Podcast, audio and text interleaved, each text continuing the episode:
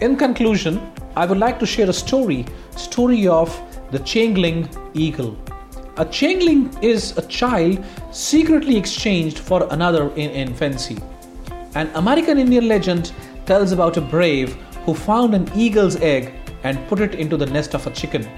The eaglet hatched with the brood of chickens and grew up with them. All his life, the changeling eagle thinks he was a chicken, did what the other chickens did. He scratched in the dirt for seeds and insects to eat. He clucked and cackled and he flew into a brief thrashing of wings with a flurry of feathers no more than a few feet off the ground. After all, that's how ordinary chicken were supposed to fly. Years passed and the changeling eagle grew very old. One day he saw a magnificent bird far above him in the cloudless sky. Hanging with graceful majesty on the powerful wind currents, it soared with a scarcely beat of its strong golden wings.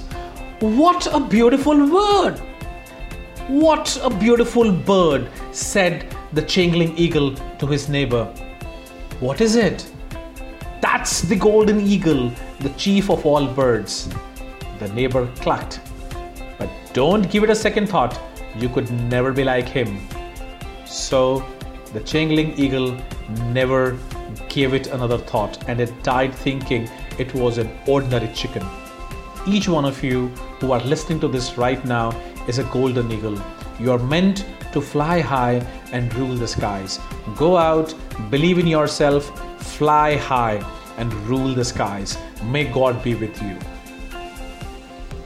Knowing is not enough, we must apply. Willing is not enough, we must do. John Wolfgang von Goethe.